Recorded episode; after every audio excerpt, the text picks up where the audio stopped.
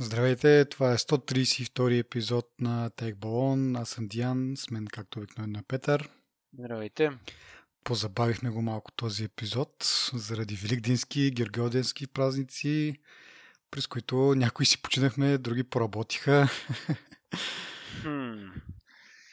Приемам го лично. Да. А аз да се оправдая, преди да се протегнеш през интернета да ме плеснеш, че а, не съм пълен лентя и използвах времето за като спортен лагер да потренирам малко за вече изминалия Софийски маратон, в който взех участие. А, имахме даже един слушател, който също участваше. Може би други наши слушатели са ни разпознали по тениските. Предупредих в Twitter да, ама предполагам, че някои от хората може би са изнали, защото не всички от наши слушатели ни следват в Twitter, което трябва да си вземат бележка и да го направят. Но така не че да, участвахме, пораздвижихме се малко и така, сега сме готови за нов епизод. Но преди това да благодарим на нашите патреони за тяхната подкрепа. Това са Инфлуенса и Каладан. С тяхна помощ подобряваме този подкаст. Може и вие да се присъедините и да чуете името си в началото на епизода. По друг начин също може да ни помогнете, като споделите на вашите приятели, че има тук едни двама тех ентусиаста, които говорят някакви интересни, надяваме се, полезни неща. А, та така, както вече загатнах, доста време мина, доста неща имаме за обсъждане. Първото от тях е с продължение от, от миналия епизод сагата между Qualcomm, Apple и Intel. Тогава се позачудихме кое е, първо, кое е първото кокошката или яйцето, или в случая дали Apple първи са сключили споразумение с Qualcomm и Intel са се отказали, или пък Intel са се отказали и заради това Apple не са имали друг избор, освен да сключат споразумение с Qualcomm. CEO-то на Intel всъщност си, си призна, че споразумението между Qualcomm и Apple е било първо. Явно са видели, че Intel не стига до никъде с техните 5G чипове. Сключили споразумението, след което Intel са преценили, че няма смисъл да продължават със своите опити да навлезат на този пазар, тъй като така иначе вече Qualcomm доминира. Те не могат да им стъпат на цената, най-вероятно. И даже голям ужас, според мен, е в момента, в който са се сдобрили, те просто се предали. Може би.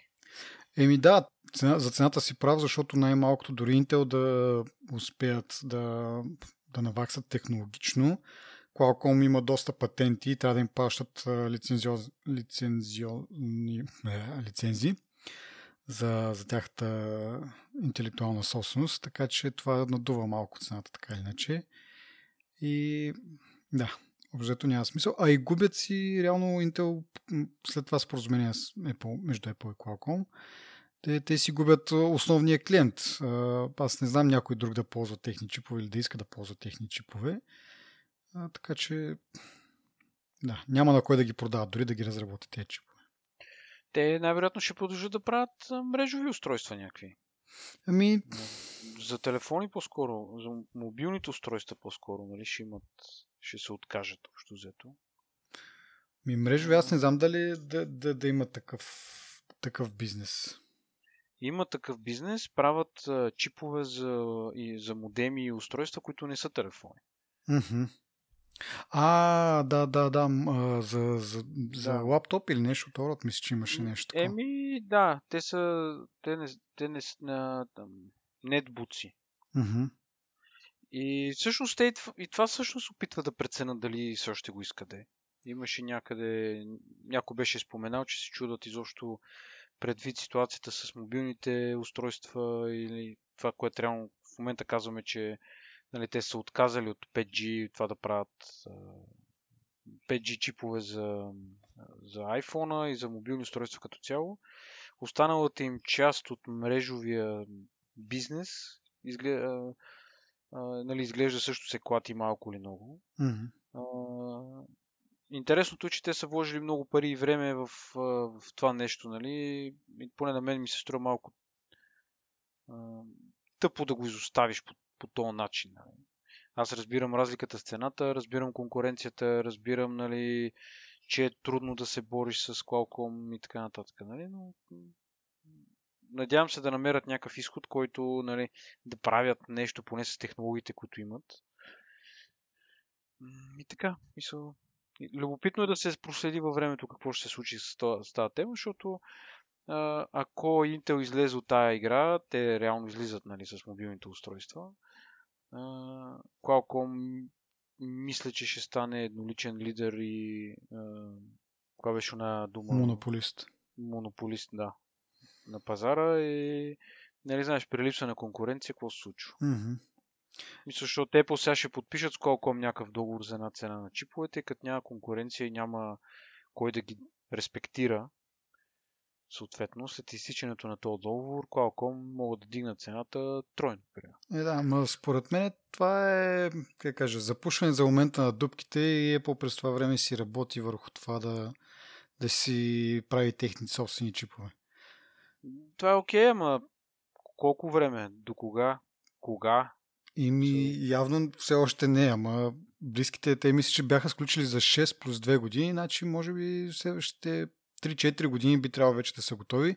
И между другото имаше някакви слухове, че ще искат да купят, че Apple иска да купи това звено на Intel, което до момента се, се е занимавало, въпреки че явно не е много успешно, но има все пак някакви технологии, които Apple може би иска да придоби и да не, да не почва от нулата. Така че имаше такива слухове. Но аз съм твърдо убеден, че ще работи в тази насока и след някакво време, както кажеш ти, кога не е много ясно, но според мен е усилено работи в това. Те си обявиха такава стратегия, която да замести всички външни производители на чипове mm-hmm. с техни чипове. Сега всички те това такива технологии, които са им а... важни. Те да си ги правят, да. Макар, че то това в един момент, нали, те е по-много врагове така си натрупват с течение на времето и ще могат ли да правят всичко, защото нали, първо беше там за Maps и така нататък. Отделих, т.е.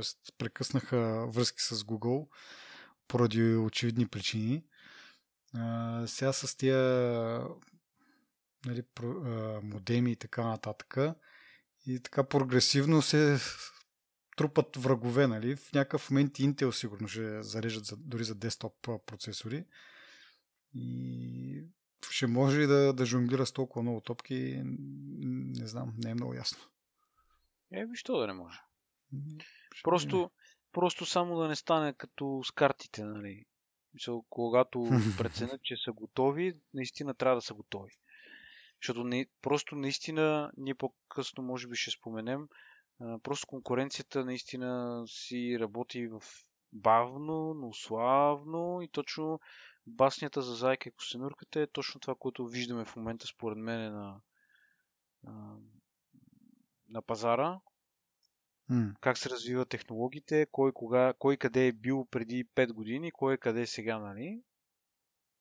Кой спал, спал, кой не спал, не спал и даже си мисля, че някой е, Apple, според мен, малко така, нали, подценява цялата тази ситуация. Не знам дали е така. Ние после пак ще, ще кажем някои думи за, Apple, нали, но ще чета коментара за тогава. Но като цяло, поне аз не виждам какво могат да направят предвид слуховете, които са излезли за новия iPhone и така. Какво могат да направят толкова привлекателно че нали, да им се продава и iPhone на следващия и така. Mm. Естествено, това предстои да бъде разкрито нали, септември месец, но все пак нали, надеждата е друга. Абе, това, което гледам като снимки е толкова грозно, че не смея да кажа, че Apple няма да направи нещо такова, защото и преди гледах някакви неща, които им бяха много грозни и викам това няма начин Apple да го направи, те го взеха, че го направиха. Ти за камерата говориш? За камерата отзади да говоря това квадратно нещо, в което има три камери във формата на триъгълник, което е... Това дори не е най-ганото нещо в този дизайн. Ноч, ноча, веждата продължава да бъде нещото, което е проблема в този дизайн. Защото компаниите, конкуренцията имам предвид, вече дори не са им толкова грозни телефоните на дизайн с а, как да кажа, full size дисплей, който няма ночове или е минимални. Нали, това пак е въпрос на вкус, но очаквах поне да бъде смален ноча. Поне да бъде наполовина или по-тънък, или по-къс, или нещо си по. Ами, Но слуховете не го потвърждава за сега, така че... да, ма да не обсъждаме много слухове, защото може да се окаже Да, нещо. да, не знам. аз, Аз, това- аз си това мисля, че да. това с ноча няма къде да отидат просто, защото тай, нали, докато другите компании могат да си смалят ночовете, защото имат само една камера, е, нали, Face Recognition на Apple е в този ноч. Така че необходимото зло е според мен, както много пъти сме обсъждали. Нали, другия вариант е да направят такъв а, четец за отпечатъци под екрана, но виждаме, че до сега който се е опитал не, не е успял много-много. Верно, че нали, ние пък а, сега ги потъпваме по рамото Apple, че се успяват да го измислят както трябва, нали, док- където другите са се провалили. Но в случая аз нали, за първен път вече може би на слушателите им е писнал да слушат това, но си мисля, че няма смисъл да се инвестира в технология за пръстови отпечатъци, при положение, че тази за лицето е... Да, има някои минуси, но да сложим точка, защото ще минем в много дълга тема. То е много неща. дълъг, то Да. окум, Да. се разтегне. Да не го раз, раз, раздърпаме. Да.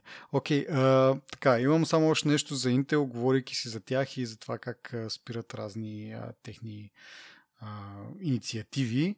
И още нещо, което се разбра, че спират в края на март, но до момента не е имало така удобен момент да го спомена, въпреки че ми е много интересна темата. Спират и разработката на а, изчисли, така наречените, и грубо преведено, изчислителни карти.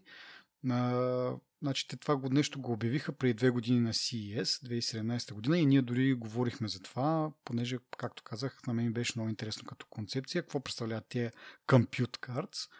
Ами това е един компютър, събран в една карта, общо взето, и който може да пъхнеш, разбира се, трябва да имаш съвместимо устройство, а, но на практика целият компютър ти е на една карта и да кажем имаш един лаптоп, който докато му е здрав екрана и клавиатурата, да кажем, подменеш само тази карта, на която имаш процесор, RAM, мисля, че и storage, и по този начин го апгрейдваш. Нали, Както знаем, лаптопите не са много апгрейдабъл, но по този начин може да му удължиш живота. И още по-интересно ми беше тази концепция приложена към телевизори, както сме си говорили за телевизорите. С времето изискванията към тях се увеличават, нали, помощни процесори за 4К съдържание и така нататък, и така нататък. И ти докато купуваш един смислен телевизор с смислен екран, но след 2-3 години, да кажем, вече процесорът не му е достатъчен да, да работят последните приложения, нали, тъй като ще бъде най-вероятно смарт телевизор, приложения и кодеци и така нататък.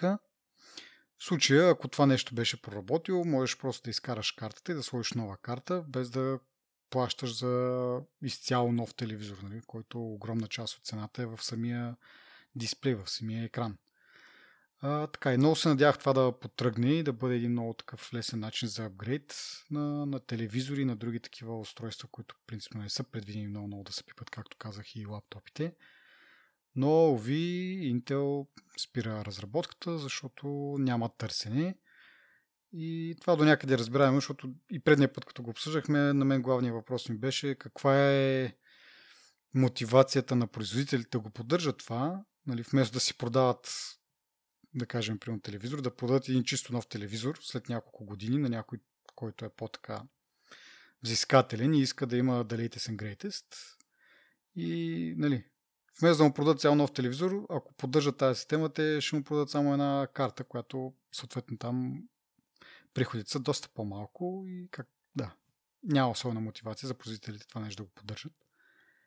И съответно Intel се отказват от това. Техният фокус, според мен, бяха терминали за прием банкомати или такива а, устройства за плащания или а, такива а, как, как им се каже на тия компютри, днеска имах работа с тях, няма значение. А, те са с панел с тъчскрин, примерно, и са, нали, от, и са много лесни за, за поддръжка по този начин. Киоски някакви такива. Да, нещо от този сорт, а, така че, а, как кажа, в смисъл, кои, които се използват за поточни линии, за Мгм. а, някакви устройства, които са, нали, мисъл, в този смисъл. Имаше си дума това нещо, не изкочиме такова, няма значение. Но както казваш, мисъл, просто търсенето го налага това нещо. Иначе модуларните а, идеи, така да ги нарека, нали, не са само на Intel. Имаше и други компании, които се опитваха да правят модулни или модуларни устройства, които се апгрейдват, надграждат за заменяеми компоненти. Нали? Защото идеята на тия карти реално е вадиш едната, слагаш следващата карта и вече имаш нали, апгрейднато, апгрейднато устройство в някакъв аспект. Mm-hmm. Докато тази модуларност, колкото и да привлича хора, тя е според мен повече за тех ентусиасти, които просто, дето викаш ти, просто си продай ново устройство, защо ще, ще се занимаваш с тия карти, предвид, че цената им беше доста ниска, 150 долара беше процесор RAM и още нещо имаше в картата. Сторич. Да, ама да. Но фокуса беше, нали, процесор, и ръмта, мисля. Mm-hmm. Не съм сигурен. Но идеята е, нали, както кажеш ти, защо за 100-150-200 долара ще продадеш нова карта за устройство, което може да му вземеш 800 долара, па в него има части за 300 долара. Mm-hmm. Така че, нали, реално това е част от причината. Не знам. Мисля, беше много интересно да си, да, нали, да се, да, да се гледа в тази насока, защото на времето, когато и проекта Ара, ако си спомняш, като се появи и, и тия карти, реално с много така ентусиазъм ги бяха представили хората, вау, много яко, нали, на iPhone ми камерата му е еди какво си, аз ще му сложа еди каква си камера, или си искам повече батерия, пък не искам камера, пък не знам си какво. Та модуларност имаше известен хайп нали, на времето. Mm. Просто, се, просто се доказа, че може би няма смисъл в нея освен ако не искаш да носиш една тухла в джоба си, защото всички тези конектори и така нататък, нали, които трябва да, да, да свързващата част, те не са запоени на, на платка, която ти позволява нали, да имаш тънък, тънък а, а, корпус.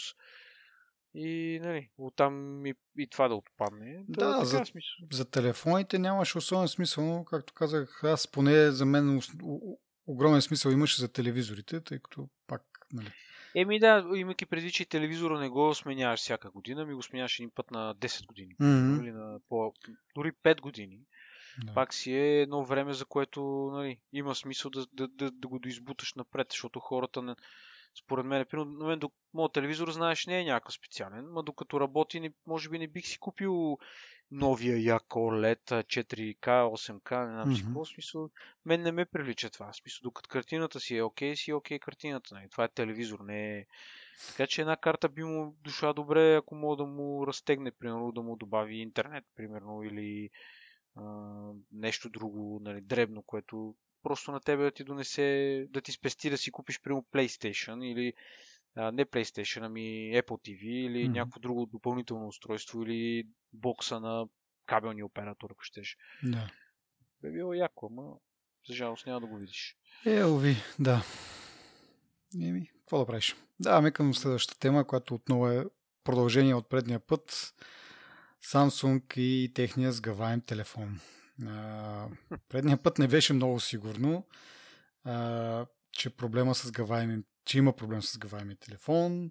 Те дори бяха коментирали, че тези ревюта, които обсъждахме, неблагоприятни, няма да променят датата на пускане. Е, оказа се, че я промениха. А, и е, Samsung, самите Samsung обявиха, че отлагат пускането на Galaxy Fold и то за неопределено време. След това получи допъл...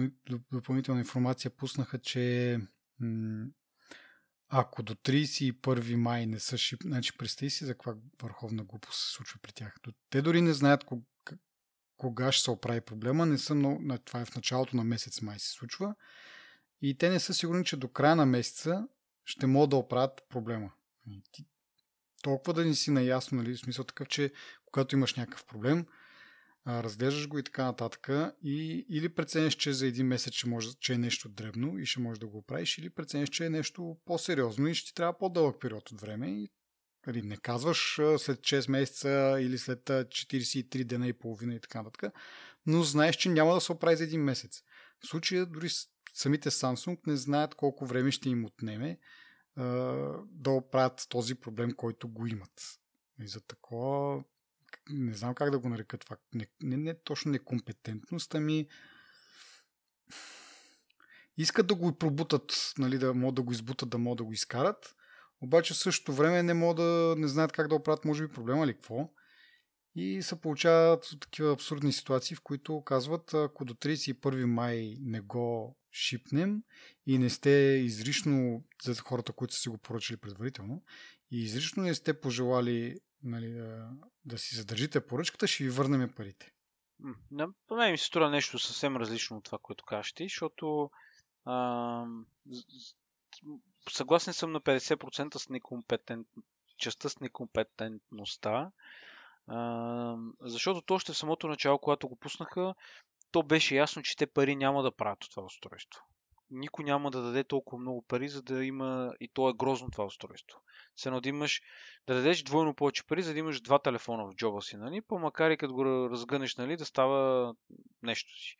Няма значение. Мисля, според мен това беше един лошо организиран експеримент. Ние това го повтаряме сигурно вече за енти път. Експеримент, който беше ясно, че няма да просъществува смислено, дори да нямаше проблем с дисплея. Те ще да продадат колко? 200-300 хиляда устройства ще да продадат и толкова. И това няма. А, това, този експеримент дори според мен няма да покаже интереса на хората. Нали. Той, хората имат интерес към сгъваеми телефони, това е факт, но няма да, няма, това не, не е нужно да се доказва, според мен, като пуснеш прекалено скъпо устройство на пазара, което няма никаква стойност за тебе. Нали. Това, е, това устройство се купува от ентусиасти, от хора, които искат да му направят ревю или от хора, които искат просто да газареят. Но никой няма. Ти представяш си да го извадиш това нещо и да го сложиш на масата. Приносяваш едно заведение, както България е много модерно, да си покажеш телефона и вадиш тази тия два телефони, ги слагаш на масата един върху друг и хората ще минат и ще няма никой да обърне внимание да каже браво е, това е не нали, какво си не. Та от тази гледна точка, нали, няма да има, няма, Samsung никога нямаше, според мен, да усетат този хайп, нали, както, примерно, iPhone или дори Galaxy S10 или, нали, тия високия клас телефони, които привличат вниманието то телефон никога няма, той е обречен да не го постигне този ефект, според мен. И чисто, чисто експериментално, те трябваше просто пак да, да се повторя за милионен път. Те трябваше просто да кажат, окей, това ни е едно устройство, което ви го представяме, в бета е, не е, нали, еди какво си, който иска мога да го купи, да го разгледа и така нататък. Може би щяха да регистрират една идея по-малко печалби, а, продажби, защото като кажеш, нали, бете хората ще кажат, бе, нали, чая да помислим дали си го купим. Не, че не се замисляш за 2000 долара, нали. Но идеята е, че сега дори да се щупи това устройство в ръцете на някой, те винаги могат да излязат с оправданието и да кажат, ами това устройство, нали, обяснихме, не е напълно готово, още е в разработка, вашия фидбек, нали, е много важен за нас, така, така, така. Да го изиграят политически целият въпрос, целият момент да бъде така нали, представен пред хората, че каквото и да му се случи с този телефон, нали, те да, да имат оправдание и причина, нали, да, хем да не го спрат да го продават, хем да могат да кажат, нали, бе, ние да работим върху проблемите, всички проблеми, които дори да, дори да направят едно комюнити, ако щеш, което всъщност да показва, как да кажа, да, да свързва хората с разработчиците и тък му хората ще се почувстват, нали, абе, ето аз съм помогнал за развитието на този телефон малко или много, аз имах едно такова усещане за един тъп уиджет, който беше в uh, Snow Leopard при вече, не знам, 14 години, глупости говоря, 2008-11 години, когато с много беше популярно това, както и да е. Та аз имах участие в превода на интерфейса и тогава имах самочувствието, че еди какво съм направил, нали?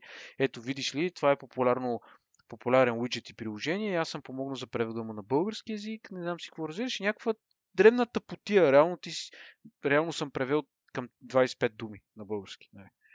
Но това чувство, че си помогнал е много яко. И хората обичат да участват в такова. GitHub, вземи за пример. Та, мисълта ми е с всичко това, което плещи в момента е, че Samsung могат да се измъкнат много лесно с цялото това нещо. Само с едно изречение на кинота трябваше да кажат това е устройство още в разработка. А те го зашлевиха и казаха, ето ние, ето какъв модерен телефон сме направили, който дори не се като го сгънеш и той не стои сгънат, ами има луфт в на сгъвката точно и дисплея се бели, ама не трябва да се бели и някакви неща, които те не са помислили, че трябва да направят. Та, затова 50% са некомпетентни са проявили некомпетентност, което е странно предвид колко хиляди телефони са продали вече, нали, имам предвид като различни модели и колко имат опит с тези неща и с а, запалими телефони, гърмящи, не знам си какво, дисплеите им спираха по едно време, имаше черти им излизаха. Мисля, един куп проблеми, които те са успели да заобиколят политически, но тук не са се справили, просто защото според мен са си казали, който си окупи този телефон, сигурно е луд. Не знам какво са си казали. Та, нали, моята гледна точка е, че първоначалната идея е много добра, но реализацията просто е под всякаква критика. Така че има, има още хляб да ядат и според мен, ще, както си взеха пулка от а, Note 7, като взе да се пали, така са си взели, ще си вземат пулка и това. И следващия път, когато представя такъв телефон, според мен ще имат по-различен подход.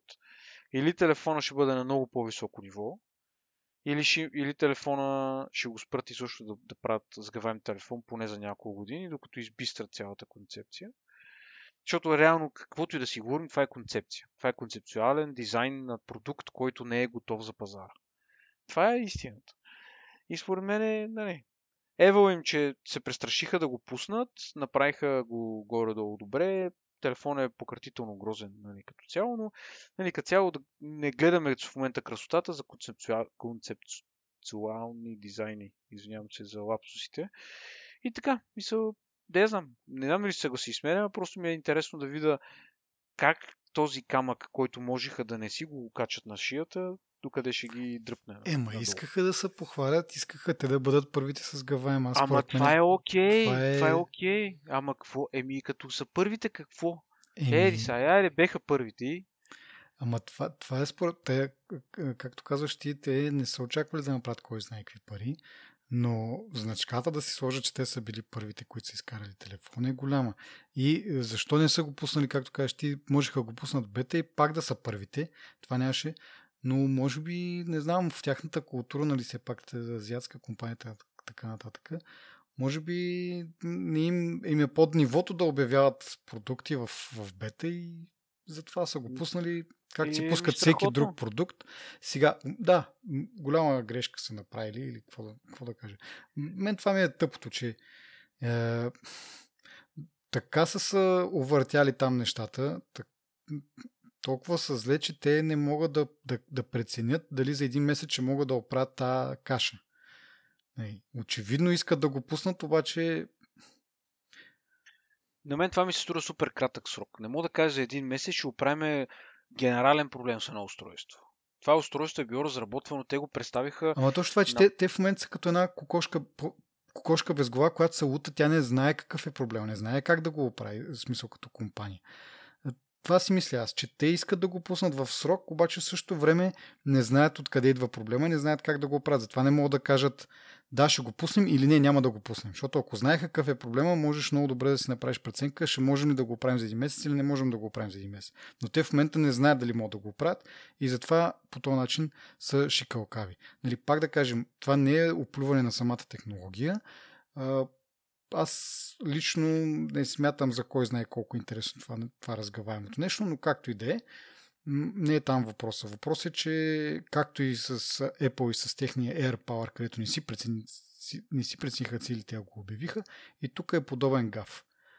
Окей е да пуснеш нещо такова, но поне да имаш някаква подготвеност. Нали? Технологията е нова, никой до сега не го е правил или поне никой още не е изкарал. Нали? Говориме там, има и Huawei и така нататък, такива сгъваеми нали, пионер си, окей, но някакви бейсик неща трябва да са, трябва да са измислени. Както говорихме миналия път, пуснали се го това нещо да се отваря, да се затваря 20 000 пъти в лабораторни условия и всичко е било окей, обаче не са преценили, че в джобовете на хората не е лабораторно не са лабораторни условията, има прашоляк, който явно се навира между нали, този дисплей, като се отваря и затваря, има някаква, се получава някаква междина между дисплея и пантата и там се наблъсква с а, прах и разни частички, такива влакна и така нататък от джобовете на хората. И това прецаква дисплея. В повечето случаи. И сега има и другия въпрос там за това, което е скрин протектор, но всъщност не е скрин протектор.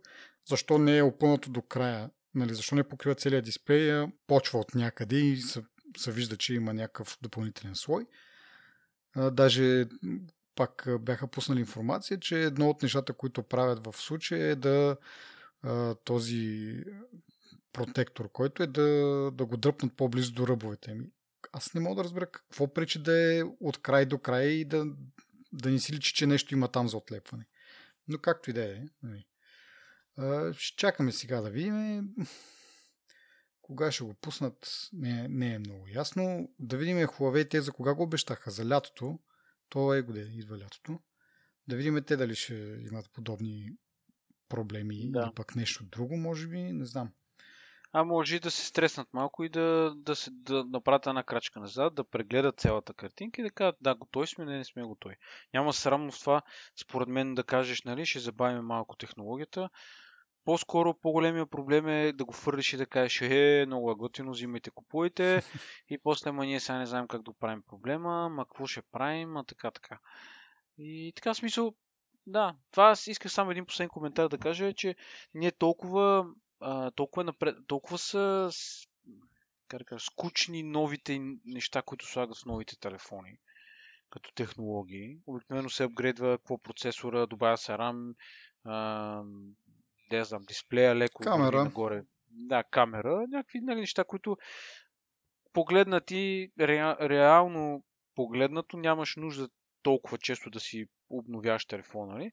Та от тази гледна точка просто сгъваемите устройства вече нали, са като глътка свеж въздух, така да се каже, като идея, като технология, нали, нещо ново, което не сме виждали, което а, може да ти е полезно, може всичко да ти е. Нали? От тази гледна точка, нали, а, къде викаш ти да си пионер и общо взето а, да си човека, който първи е пуснал не, тази глътка въздух, след ти си отворил прозореца за всички деца задушават вече нали, влиза им чистия въздух и те ти са благодарни на тебе, нали, един вид. Само, че нали, трябва да го, според мен трябваше просто да подходят една идея по-скромно и щяха да имат по-голям успех, но да я знам.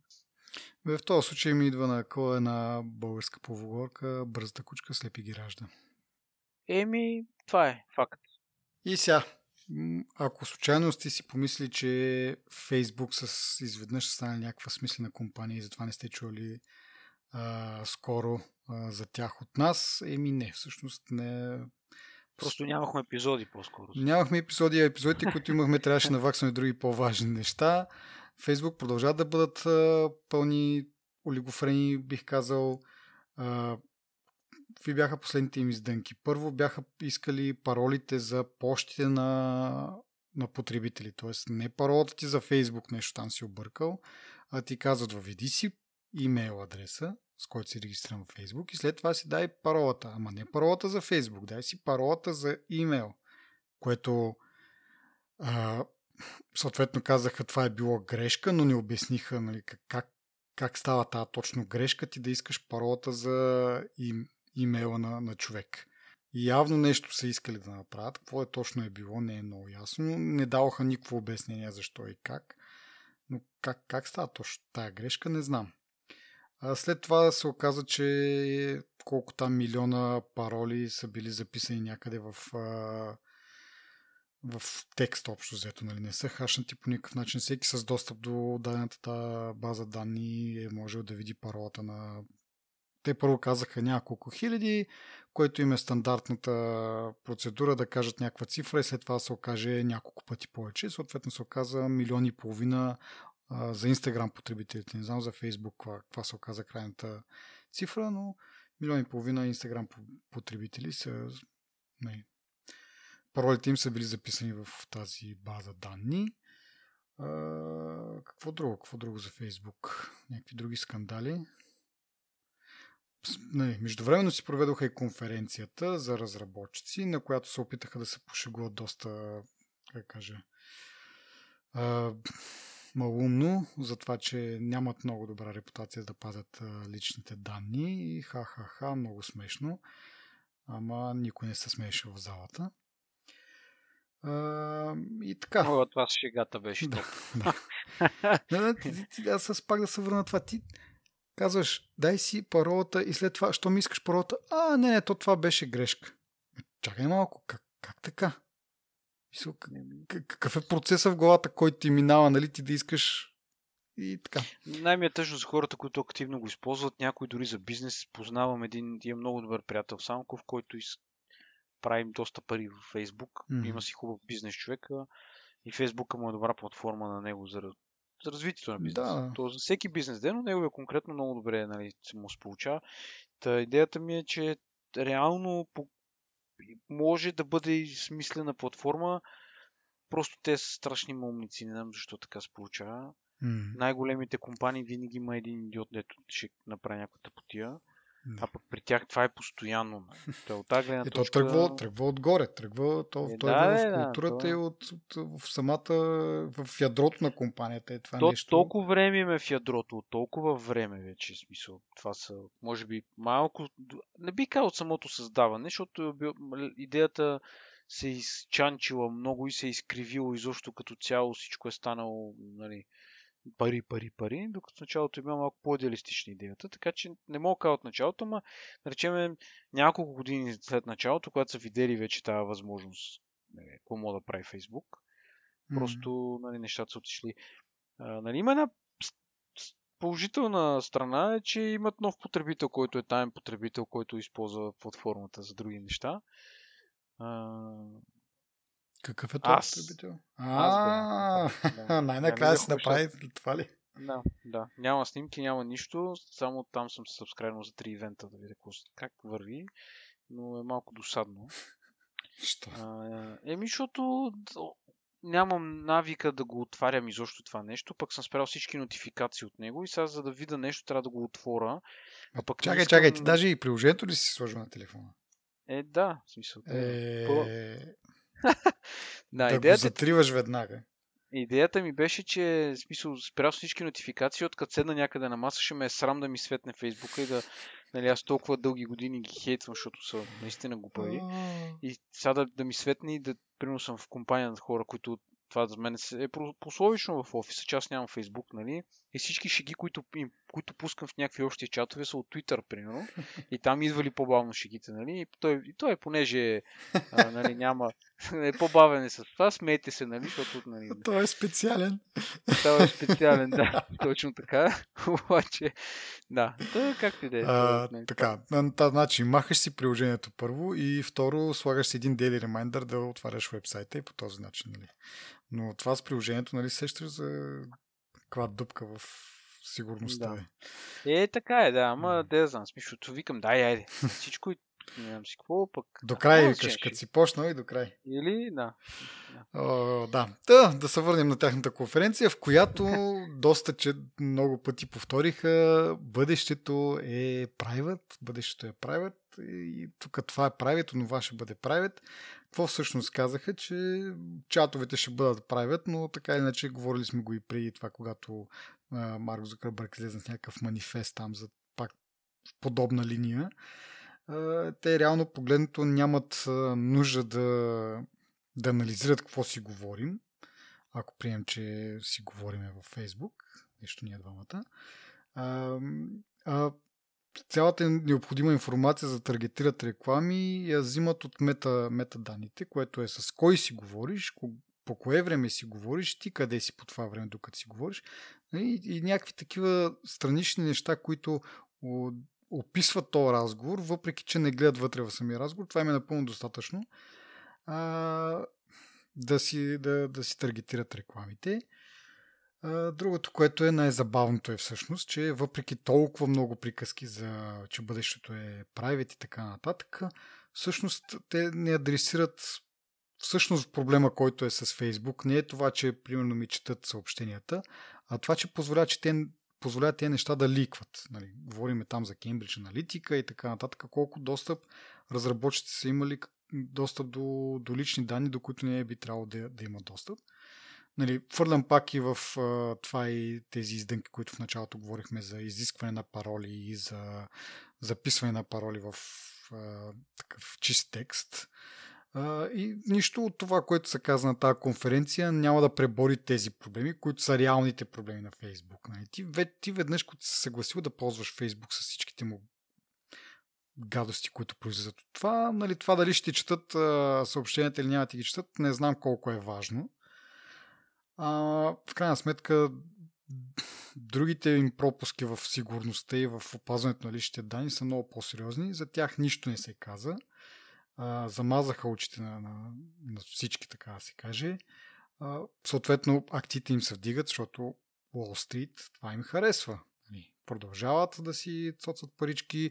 Дори в финансовите резултати, които излезнаха малко преди тази конференция, те обявиха, че са заделили от 5 или 6 милиарда печалба, те си заделят половината, 3 милиарда долара си заделят а, за глоба, която предвижда, че скоро ще им бъде наложена от американската комисия там нещо за по съобщенията или не знам какво точно е. FTC, какво беше FTC? Trade Commission нещо май беше. Както и да е. Та значи половината печалба, дори повече от половината печалба, те си заделят за да платят тази глоба и въпреки това инвеститорите им, им гласуват доверие, купуват акции, съответно акциите им скачат. Което нали, се превръща в това, тия глоби са един вид просто е цената да, вър... да правиш бизнес като Фейсбук. Нали? В смисъл, ние ще си правиме гадостите, ще нагубяват от време на време, ще им плащаме, но това няма да нас спре да продължим да правиме този бизнес и и Уолл Стрит това го интересува. Да се печелят пари. И не знам каква глоба трябва да е, нали, че това е, пак да повторя, това е половината печалба за 3 месечето и на тях обзето не им пука. И каква глоба трябва да им се сложи? Може би са на нула отзад. Ама аз подозирам, че тогава Уолл Стрит още повече ще се изкефи, още повече ще им дигнат акциите, не знам. Както и да. Добре. Нататък, говорейки си за финансово резултати, да поговорим за тия на, на Apple, които, как да кажа, не са много ласкави, не са и много очудващи. Значи, спад с 5% в печалбата и в приходите спрямо същия период миналата година. Което те си го предвидили, т.е.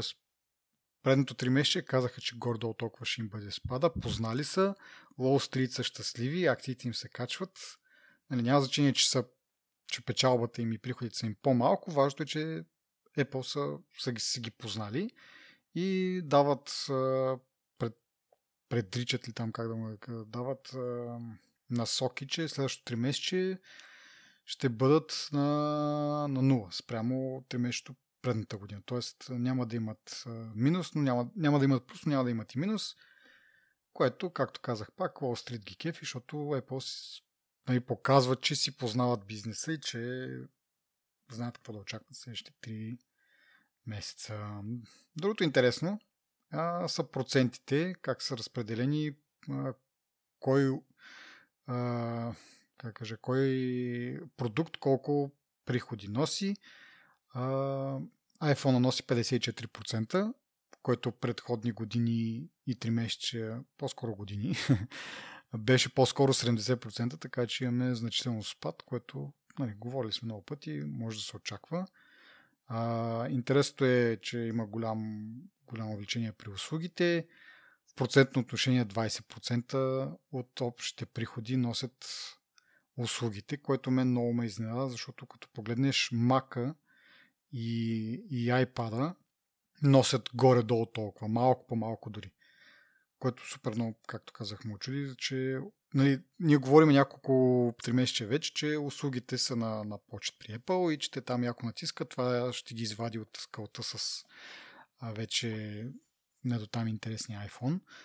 Но просто ме впечатли силно, че нали, Mac, които са компютри за по 3-4-5 хиляди долара, iPad-ите също не са много ефтини. Те донасят общо толкова колкото услугите и това е още преди да са пуснали нали, тази дългоочаквана тяхна видеоуслуга а, и другите неща, които наскоро обсъдиха, като там Apple Arcade. А, какво беше другото? А, и това за, за, за Apple картата. Така че явно услугите яко бутат още преди тези по, по-основните и по-видимите услуги да бъдат пуснати. Нали. И така, друго, което ми направи впечатление е, че а, категорията на носими устройства, холм устройства и аксесуари е 9%, което пак, както преди малко споменах, е горе-долу също като колкото iPad или Mac. Което супер много пак е впечатляващо, защото в Wearables, нали, Home, говориме там за този, какво беше, HomePod, там, нали, предполагам, никой не, не очаква, че те са продали особено много. И остават да са продали адски много часовници, адски много AirPods, като, като има, са има на предвид, че AirPods новите, втората, втората генерация, ги пуснаха съвсем скоро, така че те почти нямат отражение тук в тези 9%. И освен да продават адски много часовници, наравно с колкото iPad продават, не знам, но е много така интересно. Apple компанията на услугите. Ще вземе да стане малко като Microsoft и ще спрат да правят iPhone и iPhone и да се занимават с глупости и ще започнат да правят услуги. Което е малко, да знам. Не е окей, ма да правят код кефи. Не. То е видно, че вече телефоните нали, стигнаха до... Ние го коментирахме това на кое 3 месече беше? На миналото, мисля. Да, да коментирахме, че продажбите им са не спрели, ама как да кажа, имам преди, че а, тази скорост, с която се увеличаха постоянното увеличаване на продажбите на телефони, просто намалява и спира до момент, в който нали, не, продажбите стават незадоволителни. И нали, може би това е индикация за две неща. Първо, че телефоните не са толкова конкурентно способни спрямо тези на конкуренцията, нещо, което аз го казах нали, малко по-рано. И другото нещо е, че просто услугите, фокусът им се измества към услугите и просто телефоните вече може би няма да са им в фокуса, може би няма да им носят толкова много пари, колкото услугите бих им носили. Не, не съм сигурен кое от двете е вярното твърдение. Според мен е добре да продължават да го правят. Е, това с хардуера. Но според мен хардуера ще им бъде важен, защото тези услуги трябва да ги сервират някъде. В смисъл такъв, те в момента да правят някакви партньорства с телеви... нали, компании, които произвеждат телевизори. С Amazon също направиха партньорство, за да може през ехо там техните устройства да слушаш Apple Music. Но техните си хардуерни устройства на, на Apple хардуерните винаги ще бъдат основния, как кажа, основния съд, който или основния проводник, който ще провежда тия услуги. Така че м- няма, да, няма как да, да минат само на услуги. Другия въпрос е, че нали, пазара за телефони вече е така по-зрял, няма ги тия ня- някакви вау неща, които всяка година, нали, тук 5000 пъти по-мощен процесор и тук тая камера, вземи тая камера, нали вече нещата са малко така се поуспокоиха, както и аз винаги го давам този пример и с компютрите. Нали. Смисъл, кога за последно си бил excited при някакво развитие, нали, като изключиме там Apple, които и коментираме на с техните до някъде глупости, които правят тази сфера, но като цяло или да кажем, аре, десктоп компютрите. Те стигнаха своя пик примерно преди да, десетина години и оттам нататък спряха да бъдат интересни. Постепенно се увеличават, примерно, мегахерците. В един момент спряха, защото нали, вече стигнаха някакъв такъв термичен максимум. Взеха да увеличават ядрата и взеха да ги правят нали, от година на година малко по-така енергоспестяващи, малко по-така добри като производителност, но реално погледнато нищо кой знае колко вълнуващо. И... Зависи какъв си да те прекъсна. Зависи какво правиш. Еми, защото аз наскоро си сгубих си един компютър и mm-hmm. нещо, което не бях правил от 2004 година, аз захода пета година да си избирам части, не знам си какво. Mm-hmm. Трети каза, че а, темата е продължително актуална, бих казал от едно време. Това, което кажеш ти, нали, за максимум за развитието на технологиите. Нали? То се изразява вече в други измерения. Нали? Не, тук не говорим за това, че процесорът ти е еди колко мегахерца или колко ядра и не знам си какво. Нали, тук производителността е вече общо понятие от много компоненти. А, и като цяло е, вярно е, че десктопите не са толкова интересни за хората, защото просто нещата, които масата хора прави на, на, на един компютър, го прави успешно от а, съвременните телефони и таблети. Нали. Да четеш новини, да, нали, да си чатиш, нали, ежедневните неща, дори филми, така, нали, мултимедия, снимки и така нататък. Всичко вече е нали, в мобилно устройство, което е много лесно за носене, защото не мога да понесеш десктопа под мишницата си. Нали. Но има една група хора, които продължават да се занимават с, ако щеш, професионален гейминг, нещо, което нали, е много актуално дори днес. Всички стримари, всички хора, които се занимават с аудио, видеообработка, рисуване, създаването на тази мултимедия, която отива на мобилните устройства. Всичко това нещо се прави на десктоп машини. Сега дали са на Apple машини, дали са Windows машини, няма никакво значение.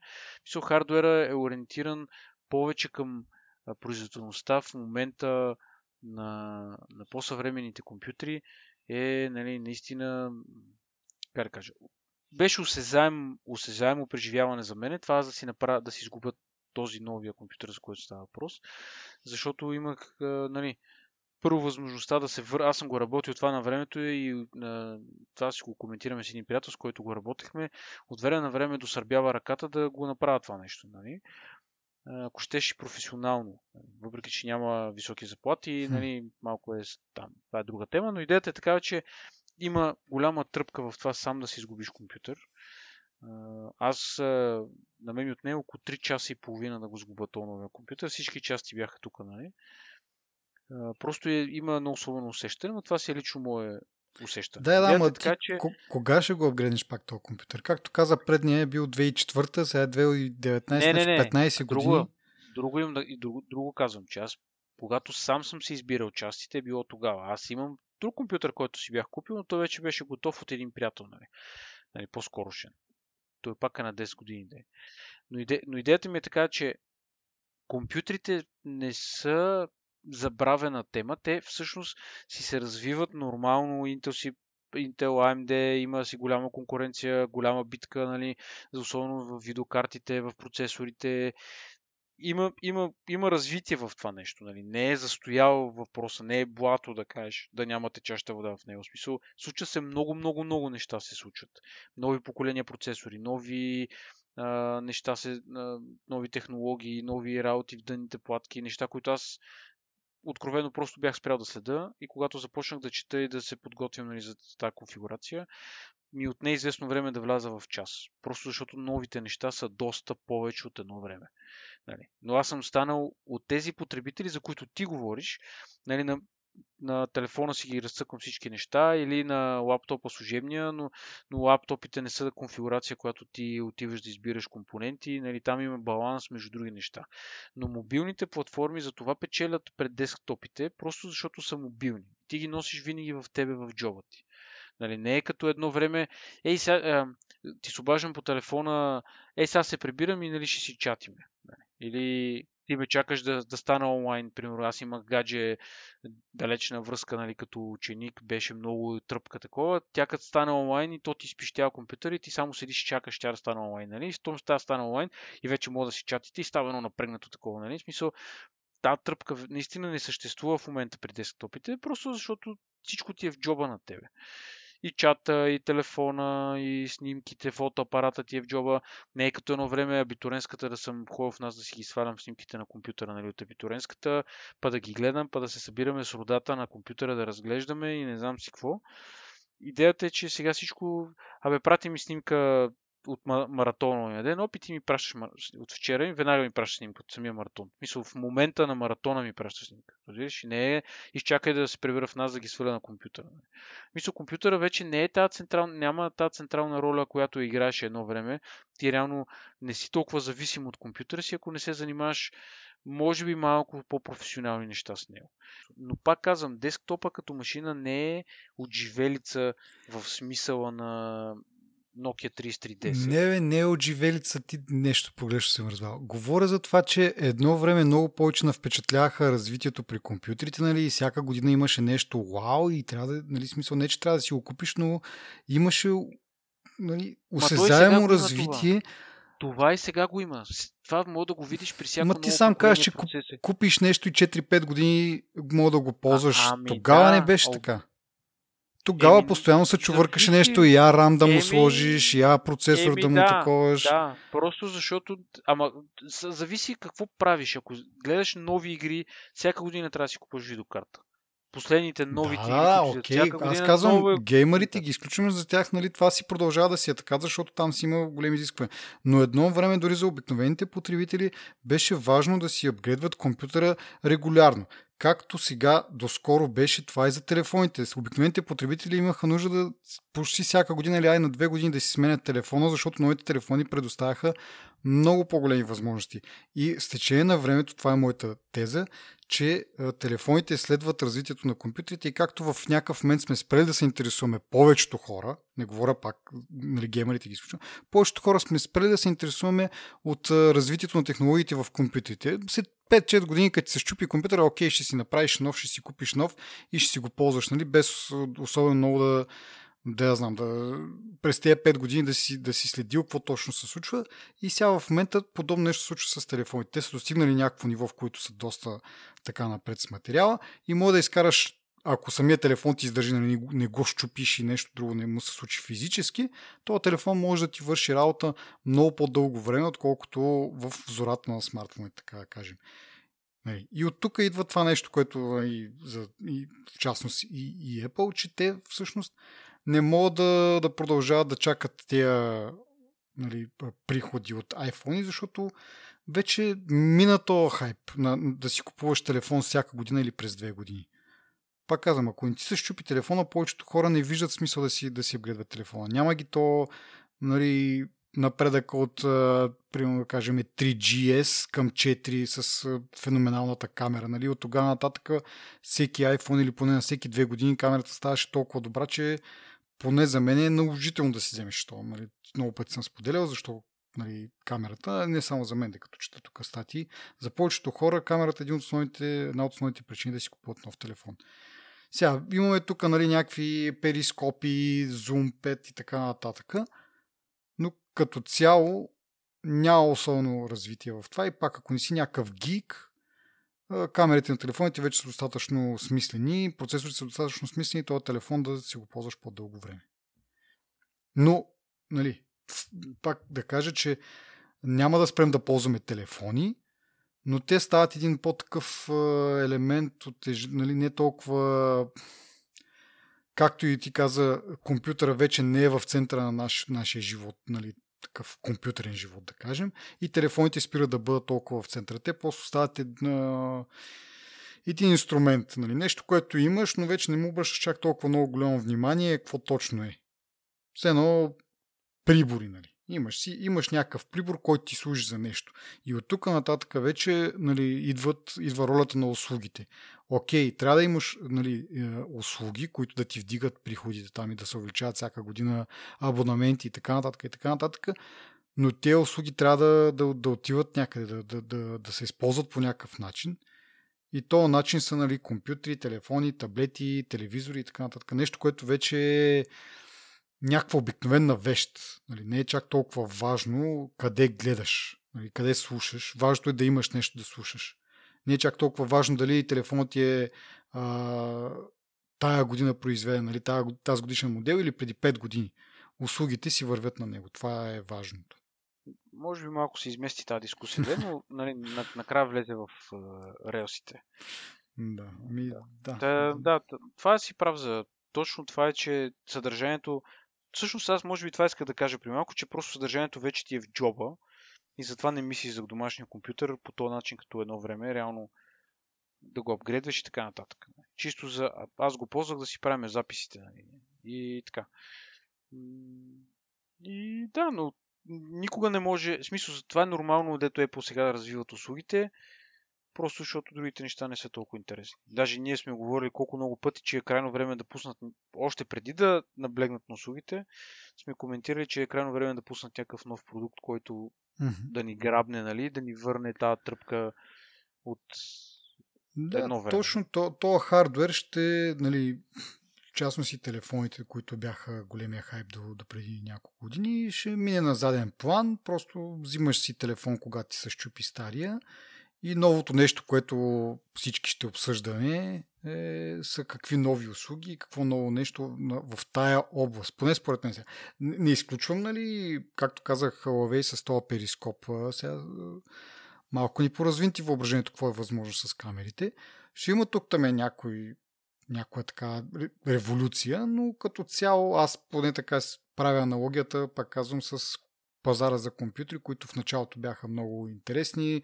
Всеки месец, всяка година нови нали, мегахерци се качваха и вау, вау, вау, кога ще, нали, колко по-мощни процесори и така нататък. В един момент това затихна. Дали, защото по принцип вече станаха а, нали, тези иновации по-редки, по-малки, като нали, излиза новия процесор, той е примерно с 5% по, по-бърз от стария, голяма работа, нали, докато преди това сме свикнали с някакви двуцифрени такова. Дали това е заради това или просто вниманието ни се отне от а, напредъка в смартфоните и заради това спряхме да обръщаме внимание, не мога да кажа. Може наистина сега като дойде, ако не дойде нов продукт, телефоните да продължават да бъдат интересни нали, с някакви неща, или пък те да продължават да бъдат интересни, пък като дойде новия продукт, ние просто да не им обръщаме толкова внимание. Не знам, може би и от двете по-малко, или едното, или другото, няма значение.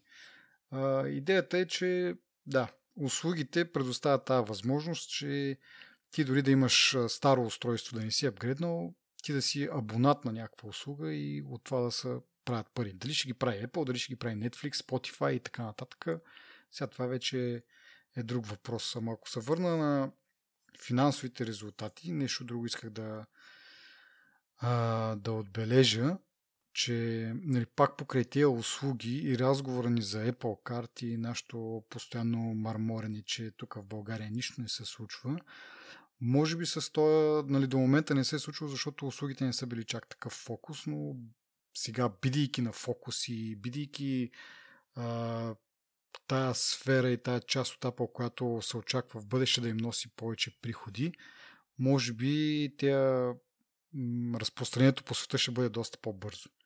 Пак един аналог с, с iPhone-а. А, до голяма степен сега може да се, да се каже и да се отсъди, че растежа на iPhone не е бил толкова от това, че си продавал на ста, че са продавали на стари потребители, а, това, че всяка година те отваряха нови и нови пазари.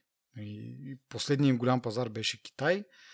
А, сега вече те са почти навсякъде. Нали? Помниш едно време iPhone не се продаваха в България, като дойдоха тук беше голямо нещо. А, и предполагам, че те ще почнат някаква такава подобна политика, или как да го нарека, подобна стратегия ще имат, да реално ние ще виждаме, че услугите нарастват като, като проценти и като приходи, но това няма да е, защото, примерно, до вчера някой си там в Америка, примерно, не е ползвал Apple услуги, а днес е решил да ползва, а по-скоро ще бъде от това, че те отиват на нови пазари, в които допреди това не са били достъпни и хората са ги чакали много дълго време. И, и това си мисля, че ще стане с Apple карти, с тези неща, които тук малко сме извън тях че Apple ще бъдат просто много по-мотивирани, много по-бързо да навлезнат на, на тия пазари, виждайки, че това е начина по който те могат да реализират някакви, някакъв растеж. Да, отваряне на нови пазари за услугите. А и друго нещо интересно да отбележа. А, в момента всичките всички iPad, които се продават, а, поддържат Apple Pencil. Дали ще е първа генерация или втора генерация, всеки един от, от моделите на iPad, които се продават в момента, го поддържат. Това оказваме във връзка с това, че iPad сегмента също бележи някакъв огромен ръст. А, мисля, че 20% или нещо от този род беше скока при iPad, което нали, допреди няколко, може би една или две години, много съмняхме за бъдещето на този продукт. Се беше в, в спад а, неговите продажби. Сега обаче бележи някакъв голям ръст и повечето се дължат на iPad Pro, нали? тъй като по-новите iPad Air и iPad mini бяха обявени пак наскоро и не са имали чак такъв ефект върху тия продажби, тези увеличени продажби. Но като цяло пак е интересно, пак да кажа, че всеки поддържа Apple Pencil. Може би това ще някаква така стратегия за бъдещето за развитието на юзер интерфейсите. И така, ми добре, нещо друго по финансовите резултати? Ми, не, мисля, че успяхме достатъчно неща да кажем. Окей. Okay. Излишни и неизлишни. а, добре, ами другото, което имаме да говорим е за конференцията на Google, което е най- най-прясното от, от нещата. Оф, откъде да започнем за Google? Android Q. Android Q. Добре, какво е интересно за Android Q? Ми... Има тъмна тема. Вау. О, това трябва да го има в новия iOS. Не мога да го няма. А, така. А, ми, какво е интересно? Може би са три неща, които са интересни. Тъмната тема, наблягат на security и на privacy-то. Map, в Maps има инкогнито вече, което не знам. Не очах да разбера това означава ли, че няма изобщо да те траква или ти само ще си мислиш, че не Да, това е голям въпрос. Може би няма да ти пази история, какво си търсил и къде си ходил, но това за пред тебе, а за пред Google... Да. Да, на теб да ти е спокойно, пък ще видим. А, има ремайндери за използване на локация и на споделяне на локацията. Да, да мога да го спреш, ако е пуснато. Да. А и... другото да. забавно нещо покрай локацията е, че нали, то ти пази някакви location history, нали, ти пази и освен да го изключиш, вече имаш вариант да го настроиш, то да се изтрие автоматично след 3 или 18 месеца. Нали? Забавното в ситуацията е сроковете, нали, някакси доста странно. От 3 директно минаваш на 18 месеца, нищо по средата, нали, примерно половин година, една година. не знам защо, преценили са, че това са двата периода, които са удачни по някаква причина, не знам. Говориха на самата презентация за поддръжка на сгъваеми а, телефони, говорейки се за... Е, това е третото нещо, което иска да кажа, че поддържа сгъваеми телефони. Да, явно очакват, надяват се или нали, в по-добрия случай очакват, знаят за техните хардверни партньори, че така ще се насочат стабилно към тая категория, за да вкарат такъв нали, сериозен сапорт. Може би самите Google могат да разработват нещо и да, кажат, да покажат на останалите как се прави, да го отдарят в масата. Ама, да, това за момент са само спекулации, догадки и така нататък. Но интересно е, че доста бързо така подемат в тая посока и осигуряват този то сапорт. Интересно беше, че споменаха 2,5 милиарда активни устройства, което си е доста добра цифра. А, само да напомня, на Apple са 1,4 iOS устройства, от които почти 1 милиард са iPhone, останалите са, са iPad. Но, нали, нали, никой не оспорва на Google, че, са, че като Android като операционна система е най-популярната, но беше интересно да се да се чуе колко са им точно актив, активните устройства, пак повтарям, не е продадени изобщо, защото това е друго, но 2,5 милиарда активни устройства е така, доста добре. Ти спомена privacy, това на мен ми е голямата, как кажа, голямото нещо, което ме издразни, защото нали, до вчера събираха информация откъде ли не, ама днеска, видиш ли, ще осигуряват privacy на, на всички хора. За всички хора ще осигуряват privacy. Нали, научиха, че това е интересува най-накрая. Нали, най-накрая го осъзнаха това, че, че хората ги интересува това нещо. И те барабар пет космолети, те взеха да се тупат в градите. Но, нали, що съм толкова, как да кажа, циничен спрямо тях, просто защото бизнес модел им е такъв. За не знам кой път вече може да го говориме, но колкото и да обясняват, че уважават правото на лично пространство на хората, техният бизнес модел се гради на това да знаят колкото се може повече за хората, за да могат да им таргетират по-добре реклами. В което, как да кажа, няма нищо лошо, ако ти си го знаеш това, преценил си, че то компромис ти е окей okay, и си решил да ползваш гугълски услуги или гугълски операционни системи и така нататък, или пък браузъри. това няма нищо лошо. Нали? Всеки си има някакъв бизнес модел. Едните продават само, самите услуги или самото устройство, Google има друго. Окей. Но това лицемерен, че ме дразни. Пак казвам, имаш си един бизнес модел, окей. Нали, щом хората са съгласили, съгласили са, обработвам там данните, но не са прави на нещо, което не си. А, говоря и специално за една там едно интервю, което Съндър Пичай дава за, мисля, че Нью Йорк Таймс, което казва така и така, ние сме се грижили винаги за privacy и смятаме, че privacy е за всеки, не само за този, който може да си го позволи, което нали, е директна препратка към Apple, които телефоните а, са им а, доста скъпи и, нали, и тяхното биене в градите, че опазват личното пространство на хората е на висока цена, нали, защото най-ефтиният iPhone е 750 долара, мисля, че беше ли 800 долара. Докато ето Google сега пускат Pixel 3a, който е на цена от 400 долара. Първо, само, само по себе си пускането на ефтин Android телефон, не знам как точно опазва а, личните данни на хората. Както казах до вчера, Google си вадеше парите с а, таргетиране на реклами. Днеска не виждам да се е променил бизнес модела че да казва, че спускането на този телефон изведнъж всички хора по света могат да си позволят privacy, защото този телефон не, не опазва по-добре личните данни, отколкото всеки друг Android телефон. Да, говориха за много за такива... Тук е друга логиката. Чакай само да те Добре, Ади.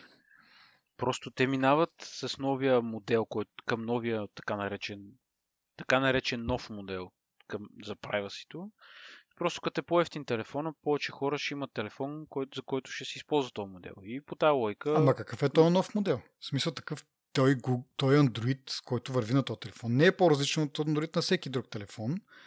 И, и не е по-различно от Android, който вчера са правили. А, който ама, е... така де, ма не, не, идеята е, че просто като им е по-ефтин пиксела, всеки може да си го позволи и реално там идва тази логика. Ама той, тия хора, дете не са можели да си позволят iPhone са си купували пак Android телефон, някакъв по-ефтин. Нали? В смисъл, те не, не са стояли без телефон, според мен. Е, то това е някакъв маркетинг, сега, какво да ти да, кажа? Да, ама точно за това аз сега искам да го а, преплюя този маркетинг, защото ма дразни такива неща. Нали? В смисъл такъв, че Android си Android, Google си е Google, те, както казах, това, това има в бизнес модела и не разбирам как пускането на този по-ефтин телефон, защото нали, има и други ефтини андроиди, може да не са чак толкова добре ще говорим за пиксела отделно, може би, но може би тези други ефтини Android телефони не са толкова производителни или нямат толкова хубава камера или нямат нещо друго толкова хубаво, колкото пиксела, но в крайна сметка всички ползват този Android, който пак, нали, той се дава безплатно. Що се дава безплатно? Защото като го ползваш, ти предоставяш данни на Google, които те могат да използват. И така нататък, и така нататък. Сега, говориха много за а, този изкуствен интелект, който вършил доста неща на, на, нали, на самото устройство. Окей, не съм специалист, може би е така, нали, сега ще бъде цинично, ако кажа те може би на устройство са такова, ама все пак се пращат някакви данни, но пак казвам, бизнес модела на Google е да знаят колкото се може повече за тебе как те това ще го... Нали, дори да, ако са решили, че тези данни, които се обработват на телефона, а, не са им важни и те така не, че има достатъчно информация да ти таргетират реклами, и това е както случая с, с Facebook. Те, че ти направят съобщенията end-to-end encrypted, обаче всичко около тях ще ти следят и така иначе ще си ще успеят да те таргетират с реклами и до такава степен, че въпреки че половината им печалба си заделят за, за глоби Wall Street им вдига акциите. Значи, явно има варианти да точат инфо и да ти предоставят също време някакво такова усещане за, за опазване на личните данни. Така че, докато бизнес модел на Google не се промени, няма как аз да, да си променя и мнението за, за Android като операционна система. Нали, телефоните може да са всякакви, може да са прекрасни като характеристики и iPhone да, да го тъпчат в кълта, но в крайна сметка бизнес модела зад Android е такъв, както го описах, да не се връщам пак. Че, да. Така че няма как да ми твърдят, че този телефон е по-прайвет от, от, от еди кой си телефон. колкото и неща да, са, да се случват на самия телефон, без да изпращат данни до, до дейта центровете на Google, те това много добре са си го преценили като, като риски, като компромис или като не знам какво, че въпреки това те да събират достатъчно информация по други начини, за, за да те таргетират. Тогава къде ти е прайвасито? Съгласен съм. Окей, okay, така, та, като да говорим за... нещо положително. Като говорим Чакам. за Pixel 3a, нали, какво да кажем за него? По-малкият брат на пикселите, които бяха обявени преди половин година. Разликата е малко по по-слаб процесор, нали, слаб в кавички, но да, малко по-слаб процесор. Друго, самото качество на изработка, самите материали, които са използвани, не са толкова добри, не не е някаква симбиоза между метал, пластмаса и стъкло. Мисля, че е само пластмасов или как те се изразяват поликарбонит. Но, нали, това както ще да е. Важното е, че запазват, доколкото разбирам, абсолютно същата камера, която е при пикселите. Всъщност там малко информацията, не знам, малко си противоречи. Едни казват, че няма същия процесор, който е за, за обработка на, на изображенията, който си нали, отделен, отделен процесор, който доста спомага. Други казват, че е абсолютно една и съща камерата, дори този имидж процесор.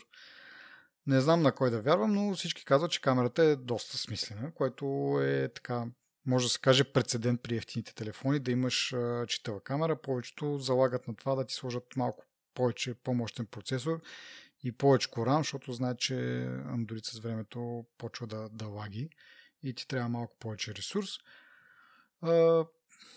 Google правят обратното.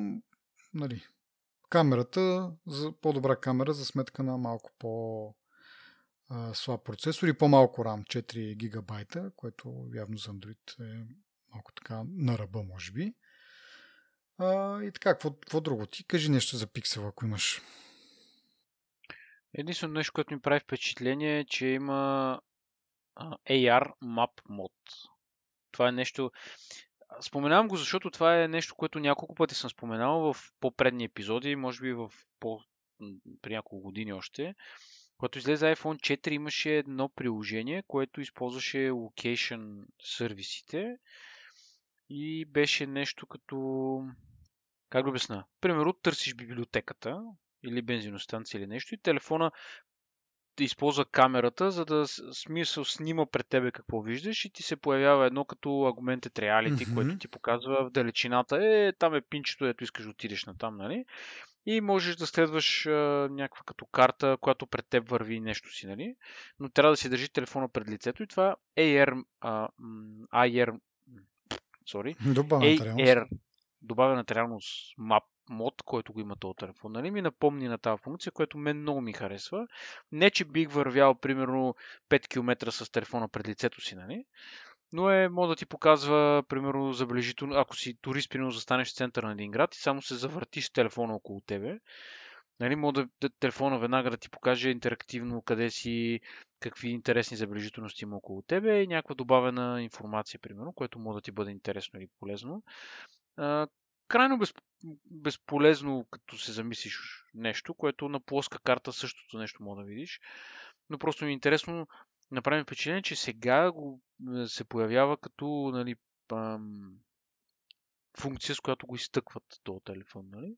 Което на времето си им беше доста интересно, просто Нали, така да Бъде, стигне да го ползвам. В някои ситуации това е полезно, защото, примерно, те мислят, че пак те дадоха някакъв пример. Примерно, излизаш от метрото и имаш някакъв плоска карта, на която ти казва, трябва да тръгнеш не къде си, обаче ти всъщност нямаш представа а, физически ти как си а, на къде гледаш. Тоест, аз винаги правиш няколко метра, виждаш дали се движиш правилната посока.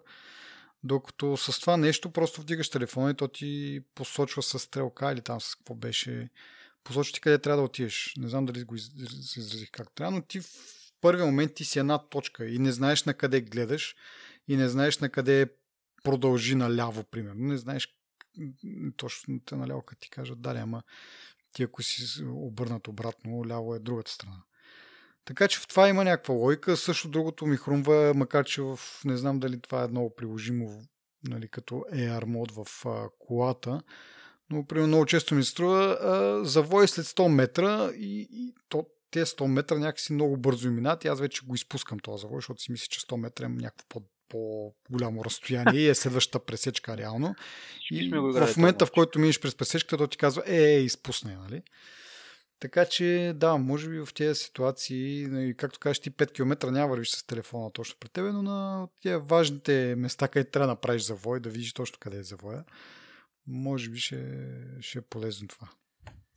Доста яко. Да. Другото е, какво, представиха дуплекс за, в веб, който може да ти служи за резервации на, на коли, на билети за за кино и някакви други, може би, неща. Доста по-предпазливо този път се отнасят към него. Не са така, нали, да кажат, ето го тук нашия човек, който ще такова. Може да видиш процеса, може да го следиш през цялото време. Ако има някъде някакъв, е, някакво място за избор на, не знам какъв точно, а за избор на места, примерно, за, за киното, може да се намесиш и ти сам да си избереш местата. А, което от една страна си казвам, какво пък толкова, нали, ти като ако не да му кажеш запази ми билети, то да си върши там нещо, без ти да се налага да го гледаш, нали, без дори да има някакъв прогрес пред тебе, нали, тогава окей, но в случая ти му задаваш команда и, и то го върши, в смисъл такъв както ти би го вършил, не е някакво светкавично да кажеш тук цък, цък, цък, цък, цък, ами то е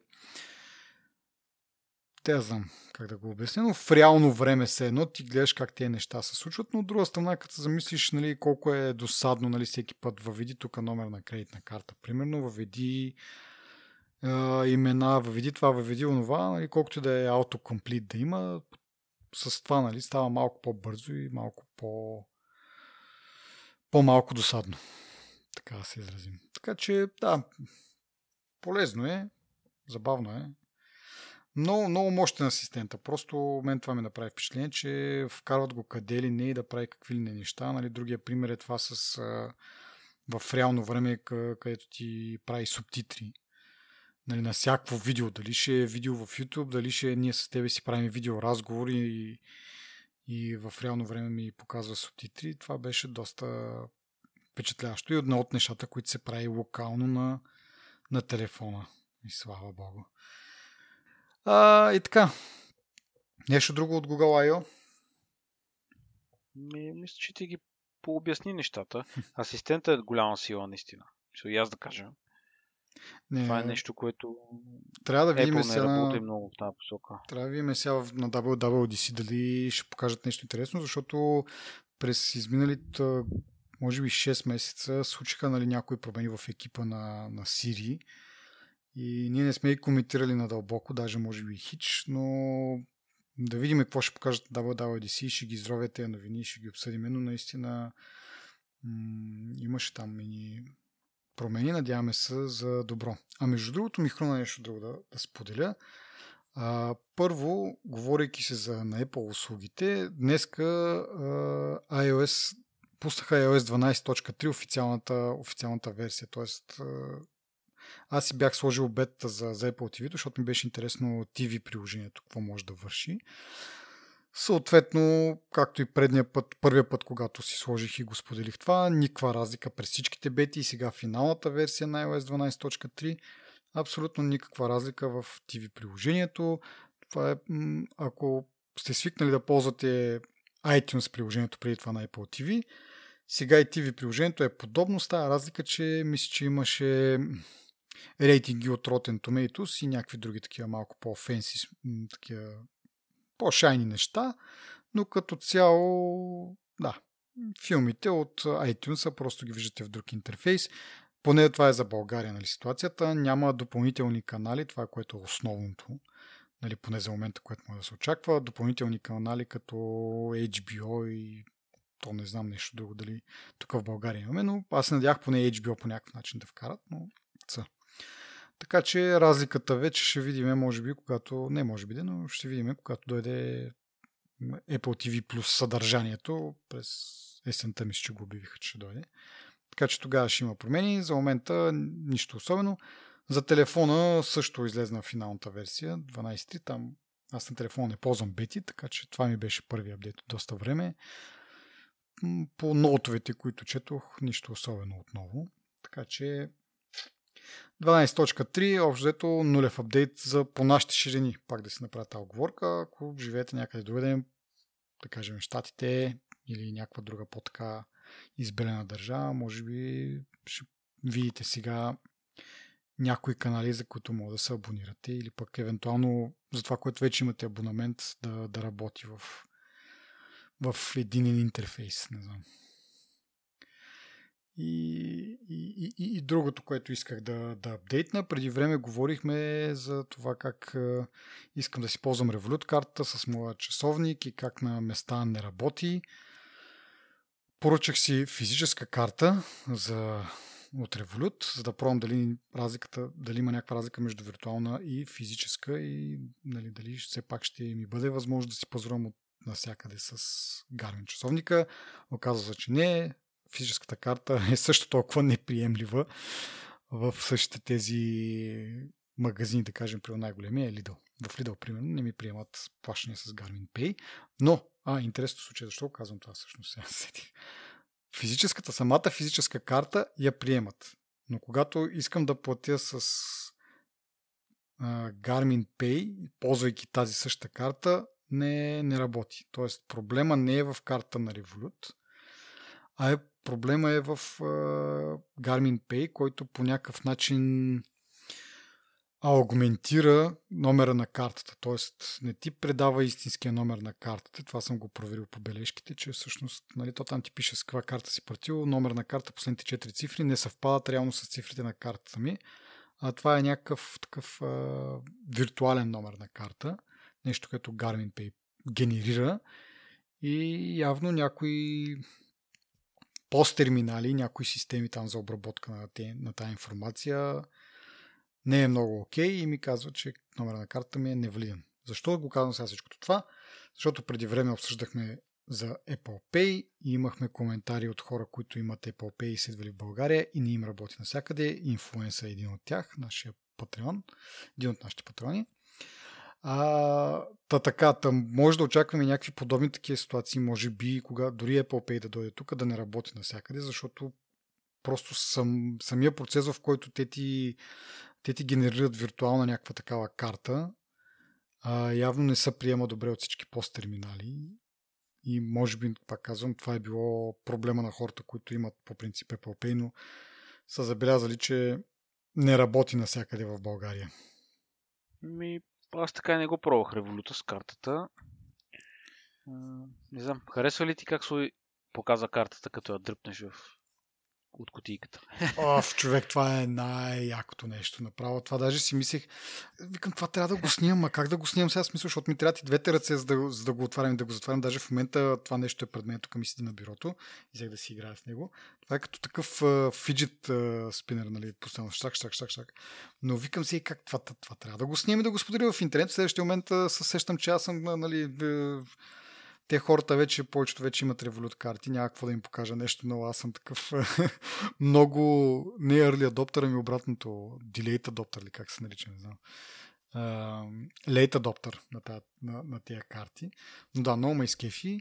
Uh, самата услуга много, много ме радва как uh, ти категоризира автоматично там покупките. Може да си видиш uh, за този месец, примерно толкова пари са отишли за покупки в нали, хранителни стоки, за, покупки в, а, примерно, какво беше другата категория, примерно в аптеката, като си купувам някакви неща, ми го категоризира като helped, за ресторанти, примерно като обядвам навън и така нататък и така нататък. Много полезно ми се струва и това е нали, част от, пак да завъртиме към нашите технологични новини, част от нещо, което се харесва в Apple Card. То ще има някакъв подобен интерфейс, който може да видиш а, реално къде ти отиват парите и да си направиш така по-добре бюджета за месец или нещо от род.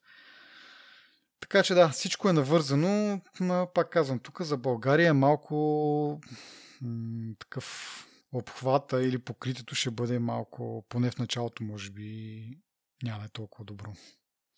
Силно, силно се надях, че просто технологията си е технология, NFC-то си е NFC, дали и, да, и като работи на един NFC терминал ще работи на друг, но явно има някаква особеност с, с тези невалидни номера на карти или какво, как да го нарека. Ма ще видим де. Слуховете са, че за през ще имаме Apple Pay, не карта, само да си вкарваме нашите си карти. Ама да видим. Това е от нас, май, нали? Мисля, че да. Окей. Okay. Иначе да благодарим на нашите патреони, на нашите слушатели, на Ива за, за дизайна на логото и вече си имаме даже и нов дизайн, дизайн на, на хедер имиджа, който може да видите там Twitter, Facebook и така нататък, който ще бъде и база, на която ще правим тениски за нашите патрони. Така че очаквайте скоро това нещо. Ако не сте патрони искате да имате някакви такива тениски, скоро ще поместиме снимки, да видите дали ви харесват и ако, е било, ако ви е било нужно някакво извинение, ще го имате. И така, чао до следващия път. Чао.